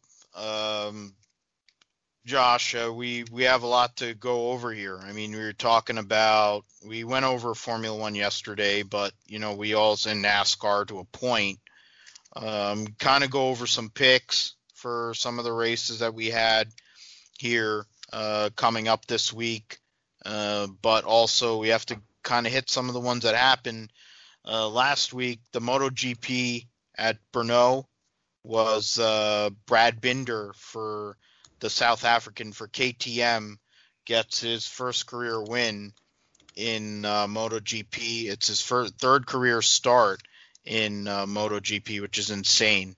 Um, of course, Marc Marquez not being in uh, being in the, the on the grid uh, is uh, is part of what makes uh, his his ability to go and win that race uh, happen, but also to go and win in your third start on such in such a tough level speaks a lot to his talent. Uh, there was the KTM's were up front, the Hondas were buried. It was definitely not your usual uh, Grand Prix. Ducatis weren't theoretically up there either. So it was something to see. We'll we will find out what it looks like uh, in the first of two races in Austria. The Austrian Grand Prix will be this weekend at Red Bull Ring. Uh, we will see if there's similar uh, kind of pace or results. Um, we don't know if Marc Marquez will be back. We still haven't heard that yet, so that could kind of come into play. Um, NHRA uh, ran at Indianapolis for the third time. Uh, you had uh, Angelle Sampey win her first race for Harley Davidson on uh, their V Rod. Uh, she hadn't won since Englishtown in 2016 for um, for the Star Racing team for George Bryce, who was her longtime owner and tuner. Uh, that was a big deal when she won that race in 2016. I think it was over Jerry Savoie at Englishtown and it was maybe the next to last time they ran there, um, which was, um, of course, because of politics. Um, Englishtown's not open anymore for drag racing, but they're open for drifting. I don't, I don't get or other crap, but that's beside the point. Um, Ron Capps finally won a race at Indy. He's never, he's famously never won at uh, the U.S. Nationals, but he was able to take the Napa Dodge Charger uh, Challenger, whatever. They've got I don't know how many different types of bikes. I think they the Hellcat Char- Charger uh, to Victory Lane, uh, Rahn Tobler and them, the Napa car, got that win. On the funny car side, and then in top fuel, we had, um, let me go here. Guess I'm blanking in terms of who won top fuel. Or Steve Torrence. Yeah, that's what it was.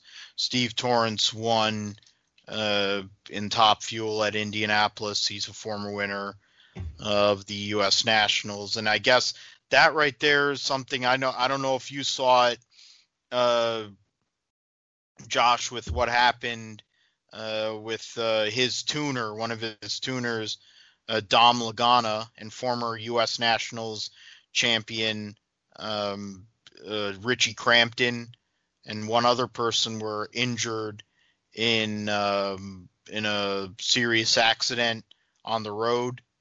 Um, you know, it was uh, it was really sad and uh, hard to hear.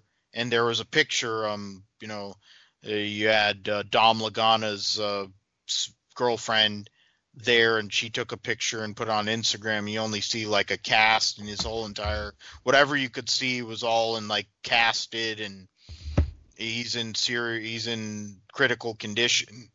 Um so there there was the that was a pretty big deal that came from the weekend itself um from after the race. Um Jeg Coughlin beat his uh, nephew uh, Troy Coughlin Jr. in an all Coughlin Pro Stock final, and then Megan Meyer's uh, sister Rachel uh, keeps the family lineage going on uh, in all top alcohol dragster uh, with a win um, in in that class.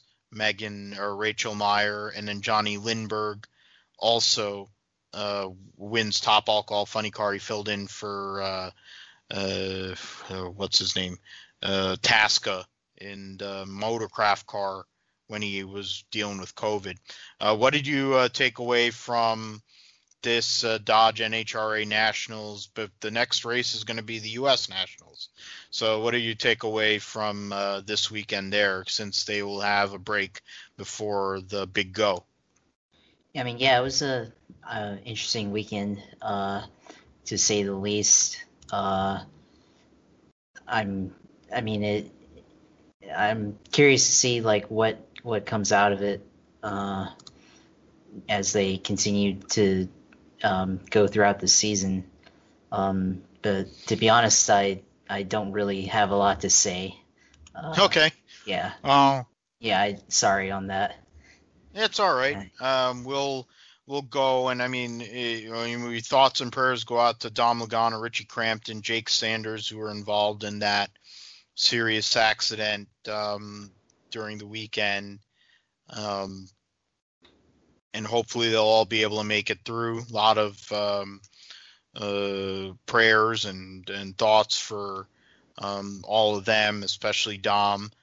Um, we'll see what happens, and we'll definitely update you here um, on the GSP if anything comes up between now and the next episode. Uh, in terms of points, they're going to run the whole season. Every every race counts, so it's definitely different from the usual. Uh, Doug Kalitta leads in the top fuel points by just over four rounds, uh, 83 over Torrence, 89 over Tony Stewart's girlfriend. Um, Billy Torrence, uh, Steve's dad, is fourth, and Justin Ashley is fifth. Uh, Terry McMillen, uh, and Sean Brown, Clay Millican, Shawn Langdon are the uh, and Brittany Force, who hasn't run since the return, uh, still in the top ten. Um, TJ Zizzo uh, is just outside that. Doug Foley's run limited races, so it's going to be interesting to see how that whole thing works out. Um, they aren't going to have a playoff, so it is what it is there. Uh, in funny car, Tommy Johnson Jr. has a 13 point lead on teammate Jack Beckman and 28 on teammate Matt Hagan. Ron Capps gets that win and he's five rounds out in fourth. Bob Tasca missed a race but got those points from Lindberg. He's fifth. You have J.R. Todd, Tim Wilkerson, Alexis DeJoria, uh, Daddy's Money personified, and looks like a man. Uh, Cruz Pedregon, Paul Lee are your top 10. Um, outside of that, you have Blake Alexander, who's trying to run full season. You have Jim Campbell, Terry Haddock. That's basically the end of it. Uh, Bodie's running limited races. Haddock is running on limited budget. So there's really 12 for 10, but it's a full season points championship. So Don Schumacher is definitely going to win the funny car title. It's just a case of which SRT Hellcat is going to win the funny car title. Uh, Pro Stock, is, uh, which Chevy is going to win the Pro Stock title. Jeg Coughlin has just over two rounds on Jason Line, uh, who's also retiring at the end of the year. Eric Enders is just under four rounds back in third. And then there's a huge gap after that. Anderson fourth, Laughlin fifth, um, McGaha, Kenny Delco, Bo Butner, Matt Hartford, and then Aaron Stanfield is in tenth. Deric Kramer is only uh, 21 points behind him, and Tre- Troy Coughlin Jr. is kind of sneaking up there in his Chevy powered Ford uh, in 13th. Fernando Cuadra and all that. Everything after that's kind of a throwaway. Uh, Pro Stock Motorcycle Ryan Oehler, uh, who won a few weeks back at Indianapolis, uh, is still the points leader by four over Angel Sampey. Matt Smith is third, seven points behind Oehler. And then you have five riders within two rounds Eddie Krawiec, Andrew Hines, top five and the top eight is separated by less than 50 points. So Pollacheck, Arana, Chris Bostic, who had uh, uh, Arani, took his uh, Suzuki to the final there on Sunday. Angie Smith and John Hall. Uh, John Hall has a big battle because between him and 15th place Kelly Clontz is three points. So you have John Hall, Steve Johnson, Jerry Savoie, Marc Ingwersen, David Barron, Kelly Clontz, all within three points of each other. So that'll be interesting to see at the U.S. Nationals to see who's able to kind of move up and move forward. Um, after that, we're going to you have uh, Moto America. Cameron Beaubier uh, gets a couple more wins. He's dominant. He has that Mat Mladin. You have talk about Nicky Hayden, the late Nicky Hayden, you Ben Spies. He's got that same kind of domination going on. Um, and it's definitely interesting to see what's going to happen behind him because it's kind of like that in kind of Formula One, other series where you know there's one dominant figure, um, but who can go and probably stop him? He did lose once, but who can stop him? uh, World Superbike ran last week. Excuse me. Yeah, British touring car Brands Hatch, Super GT at Fuji, um, other series there. Uh, we'll transition to this weekend. I mean, we kind of talked about the Spanish Grand Prix yesterday. We talked about the Daytona Road Course. It's going to be a wild card. There's some good drivers depending on the series, especially the ARCA series. A couple guys they'll be running that road course. But uh, we'll we'll kind of look at um, supercars. Uh, World Endurance Championship will be back finally. Um, they haven't run this year. They'll be running their first uh, official race at Spa this weekend. Um, the new Toyota will debut. Um, I don't know who else will be there on the P1 side of things. P2 is going to be pretty solid. The GTLM will also be competitive along with the AM class. Um, I guess Josh, in terms of that, like we look at the races, I'll be on there. You also have DTM and and V8s at Hidden Valley. Um, what do you look for in terms of this weekend, in terms of these racing series? Who do you see in some of them that you're into, uh, kind of standing out for picks? I mean, I'll just because I, I never gave an official pick yesterday when we talked about the Daytona Road Course and all that. Um, I all mean, right. I think, um, and that just on that alone, I mean, the Cup Series probably Chase Elliott. Um, I think I think he'd probably be a guy to look out for. And then uh, Xfinity Series, um, Austin Cindric, and Truck Series. I mean, I think I have to go with like Alex Tagliani, um, in the Kyle Busch car, and he's probably got the most experience at the at that road course uh, versus all the other drivers. Uh, but I mean, as far as like the other series, I mean, I think in WEC and um, I mean, just like on on team alone, um, I mean, interested to see uh, how uh, you know the Toyota team does with uh, Toyota Gazoo Racing, how how they perform um, um, at at Spa. Um, if if they uh, obviously if they end up winning, so and I I mean I, to me they seem like to be the best team in, in WEC right now. So I mean I would probably pick them uh, that team to win. And then I think for um, supercars, I think they're coming up soon, and um, I mean, I have to go for probably um, the easy pick there. Probably just be one of the Team Penske guys. I mean, I'd probably pick uh, Dane Cameron as somebody to watch uh, going into that race. Uh, That's him, so. That's Scotty McLaughlin. Okay, yeah, I'm, uh, I'm getting them confused. Yeah, yeah I'm sorry. Yeah, yeah, Scotty McLaughlin. There's plenty of teams. Yeah. There's plenty of teams in Team Penske, so it's definitely understandable. Yeah, yeah. And uh, uh, what do you call um I'm Fabian Coulthard. Yeah, yeah. So Scotty Fabian. Yeah, I mean, so I think either the uh, Penske, Dick Johnson guys um, in in uh, supercars, I think they'll they'll be uh, you know drivers to watch in that series. Uh, yeah, I mean, I think I think for me that's um, all the picks that I can think of off the top of my head. Yeah, uh, I mean, good pick, solid. I mean, Toyota, with the way things have been this year with regulations, uh, they're trying to give the petrol cars a little bit more of hope.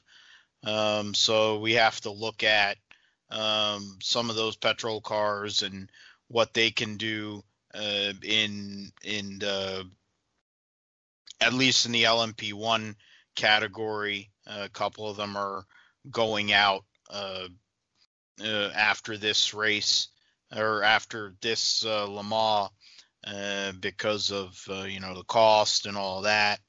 Um, they're going to be running here at uh, at Spa the six hours, and then they're going to run the 24 hours of Le Mans, and uh, Bahrain will end the calendar for this wraparound season, and then they will start in 2021 uh, with uh, I think Sebring. Um, they'll be hopefully running at Sebring in the um, in the 12 hours. They're going to do the super super special or whatever the hell they called it um, there um, at uh, Sebring, and uh, we we will see about that. You have Rebellion Racing, ByKolles, um, standing out there in terms of the LMP1s. Uh, the Toyotas will also be there. The two Toyotas will be there. Uh, they're still running the old car. Um, so there will be four cars in the LMP1. The Rebellion car is definitely the wild card. In LMP2, there's definitely a lot of talent. You have to run a silver and you have to run uh, with the minimum drive time, and it's kind of a, a spec class. You have the likes of Filipe Albuquerque, who's run here in America, Paul di Resta, former Formula One driver, Simon Trummer runs in America, and IMSA, Giedo van der Garde, who had a chance in uh, Formula One or try to get in Formula One, Job van Uitert, who's a good sim racer, um, Mark Patterson, longtime driver for Michael Shank Racing.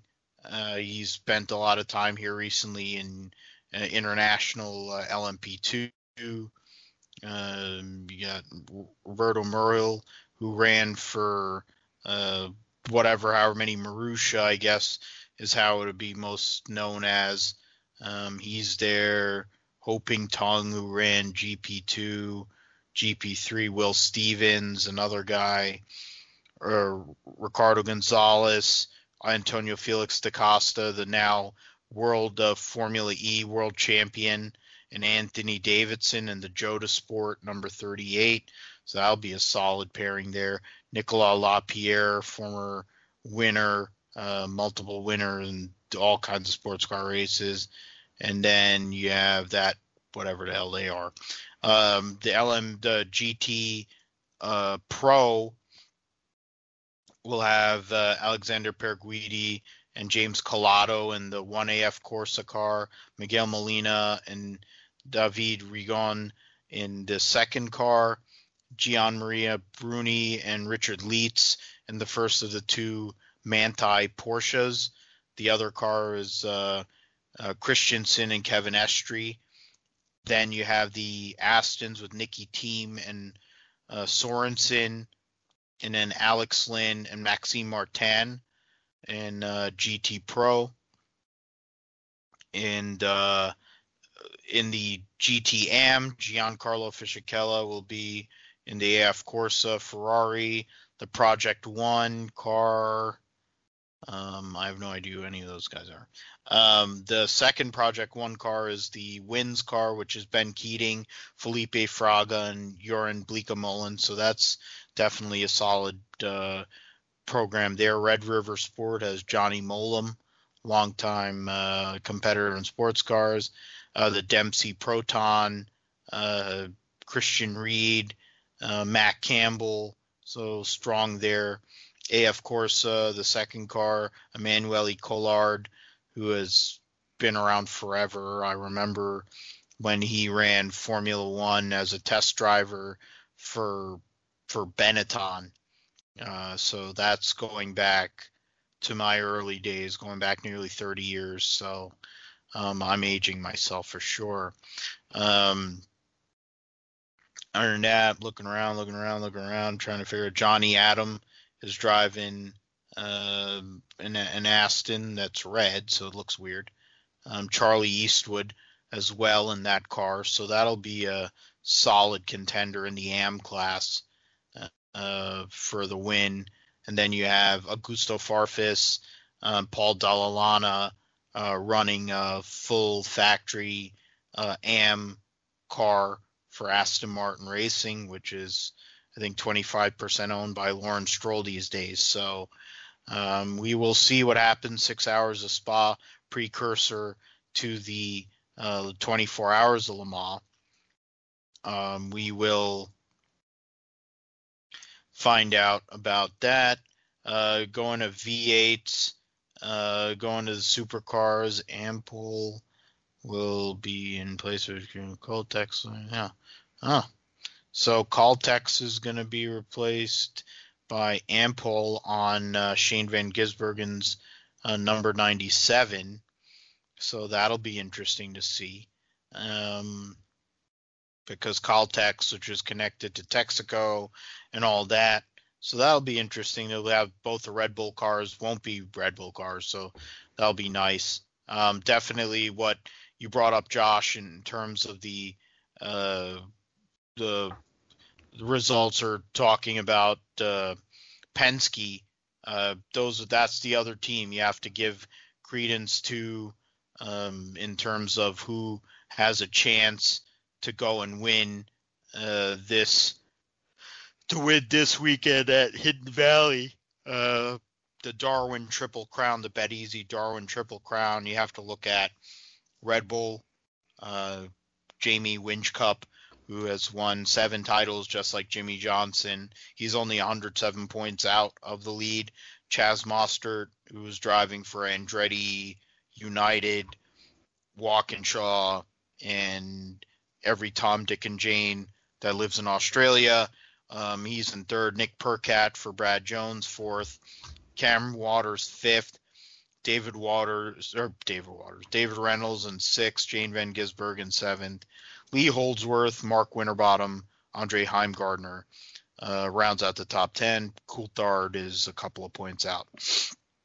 So it's a different format for the weekend. They'll those will be the two races that kind of lead up to that Daytona Carnage that's going to take place. Um, I think I mentioned, like you said, Chase Elliott is definitely someone to look at uh, in terms of the Cup race. Um, I, I look at Kyle Busch also. It's an opportunity where the no practice really isn't going to hurt him. I think if they can find a good setup, he could go and end up winning that race. Um, uh, with the Xfinity series, you have some some definite reg uh, one-offs. You have the Andy Lalleys of the world running the Apache stove throwback, and Alex Labbe was uh, able to fade that penalty. So who knows what they can do? Can they possibly back into a victory and get themselves into the playoff? It would shift. It would definitely set it on its lid. Um, but it, it all starts and ends with Cindric and Briscoe. I think one of those two will definitely be in victory lane, as you mentioned. Uh, the Truck Series race. See, now I'm curious. I'm kind of I have to go and look at the. Uh, I have think... to go and look at this uh, starting line, uh, the the who they have in this grid for the um, the truck series race. It's a starting lineup is already out. Zane Smith will start on the pole after winning uh, the last uh, winning at Michigan. Chris Schneck is second. Moffitt. So basically, it looks like what the final order was: Moffitt, Hill, Ankrum, Gilliland, Tanner Gray, Ben Rhodes, Derek Kraus, Raphael Lessard, who has road racing experience a little bit. Um, I mean, Alex Tagliani, your pick, Josh. Yeah. Um, definitely take Josh's picks. They seem to hit really well. You want to make a little gamble. It ain't a bad look because he seems to hit on these things. So uh, Alex Tagliani won't have great pit position, but uh, he will have uh, a spot in this field. He'll be starting 21st, so right in the middle of the field. Uh, you look at some of the other people. Michael Skeen, who's gonna, who's the current TA2 points leader, uh, driving for Stevens Miller.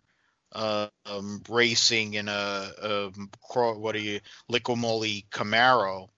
Uh, he's going to be running for um, Nemechek, Joe Nemechek, and he's going to be running uh, number eight Ford. That one's going to be one to watch. Uh, the Rouse brother, Rouse brothers are running, whoever the hell they are. Um, Bobby Kennedy can't be Bobby Kennedy, the former crew chief. That would be something. Uh, Spencer Davis returns from his uh, COVID deal. Um, he's recovered, passed the tests and all that, so he'll be running. Um, you have Scott Lagasse Jr. his father, legendary road racer Scott Lagasse, so he'll be running the 30 truck, usually run by Brennan Poole. So those are a few of the guys um, that will, uh, I think, skiing, uh, depending on if Lagasse hasn't hit something uh, he could be someone. Uh, Spencer Davis is another one. I think Skeen and Spencer Davis are two guys that'll be able to come up from tailback, as Rusty likes to say, and do something here in what is called the Sunoco 159. I have not the heard exit- Mike Skeen in a long time since 2013. yeah, when when when uh what's his face is or yeah when his girlfriend went and smacked Max Papis in the face that was all that was awesome. Uh, I was already a Mike Skeen fan because he was on uh, there was a show I think Drive or some I was there was something it was on Speed Channel Tommy Kendall because I'm a Tommy Kendall mark um, hosted it and they were using like Pontiac uh, G not G sixes whatever like the coupe they had that weird coupe the Pontiac did that ran in sports cars. It wasn't the GTO. Um, they, it was something, some other coupe that was a TRG ran actually, but they were running like the the stock versions with some changes, and Mike Skeen ran in that competition, and I've been a fan of his since then. And then when Max Papis got smacked by um, Mike Skeen's girlfriend, I just kind of liked it, even though, you know, I have a there's the I go I'm in, in I'm a 50-50 guy with Max Papis, but it's beside the point. Um, UNOH 188 uh, starting lineup: Cindric and Briscoe, the top two guys in points, will be on the front row. Gragson, Chastain, Haley, Andy Lally, and that cool paint scheme, the zero two hour motorsports car. AJ Allmendinger not going to get screwed by the uh, random draw. He'll actually start 10th. So we will be able to see basically the top line guys. You're going to have Cindric, Briscoe, Allmendinger, Andy Lally all up there early. So that'll be something to see. Um, plus all the carnage that's probably going to happen in that race. Um, Daniel Hemric, he'll have his elbows up, starting 23rd. I don't know why they don't have camera in his car to show that um, he drives the way that Ryan Blaney said he drives um, in that one video with him and Bubba. Uh, Preston Pardus will be starting 15th, 16th will be Alex Labbe, so that'll be two DGM cars. Those are ones to look at. After that, uh, Earl Bamber, Earl Bamber, as um, Bleed if you would like to say. Um, he'll be starting 30th, so he'll be the one they're probably going to put a camera on. Uh, Earl Bamber, uh, the Porsche driver, um, see what he can do in the RCR. Uh, KCMG Chevrolet number 21 coming from 30th. Jade Buford, who had a good run uh, last week at Road America. You had a couple other people there. Uh, Josh Bilicki had a good uh, run there at Walk, uh, Road America last week. Jeremy Clements, who needs to win if he wants any chance of making the playoff. Uh, the, that's that's basically you know you have Scott Heckert, road race veteran. Um, um, other than that, I mean, that's basically Brandon Gdovic's going to be running that 26 car. He has road racing experience, Trans Am experience. That could be somebody that could go and sneak a finish. But we will see uh, what happens with that.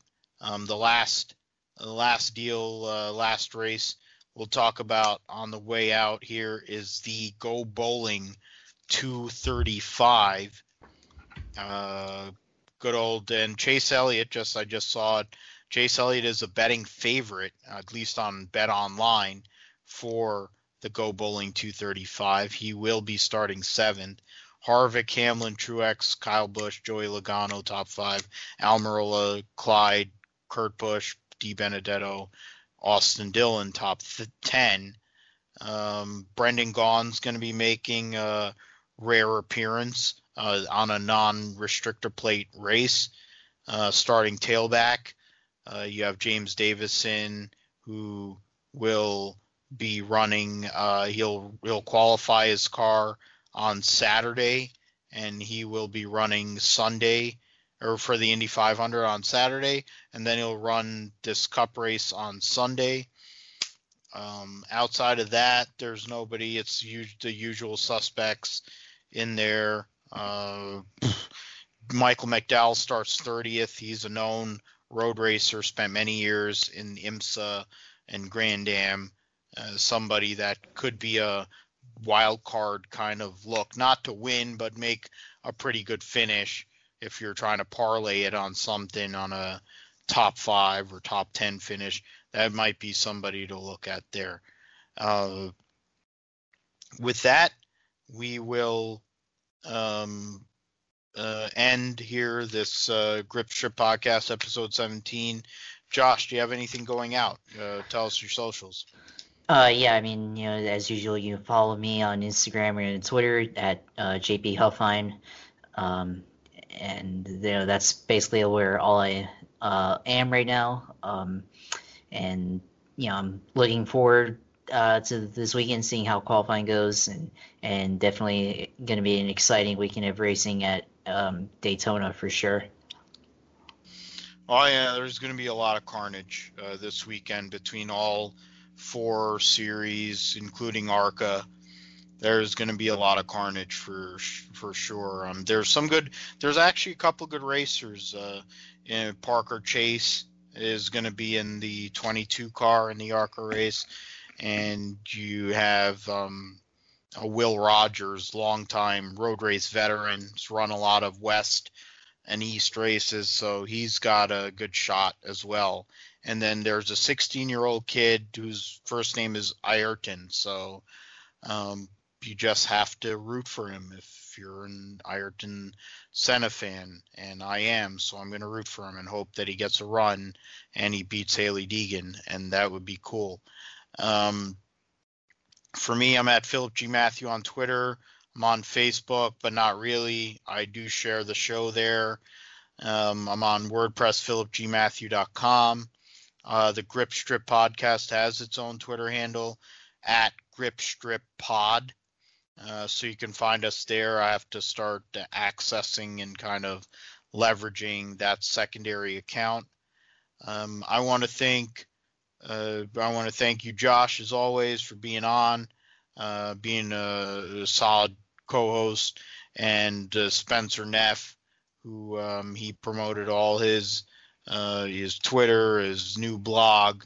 Give him a, a, a look because he's got great insight, great writing quality, and um, uh, hopefully maybe one day I'll go and get back on it myself on philipgmatthew.com. But um, we thank you for listening to the Grip Strip podcast. We'll be back uh, next week for a couple of episodes talking about all the events of this weekend. Uh, we hope you listen to us. Uh, let us give us a like on Apple Podcasts, on Podbean. Uh, we're also on Amazon and uh, other places where you can go and find podcasts. Uh, we thank you for listening. Uh, take care and God bless.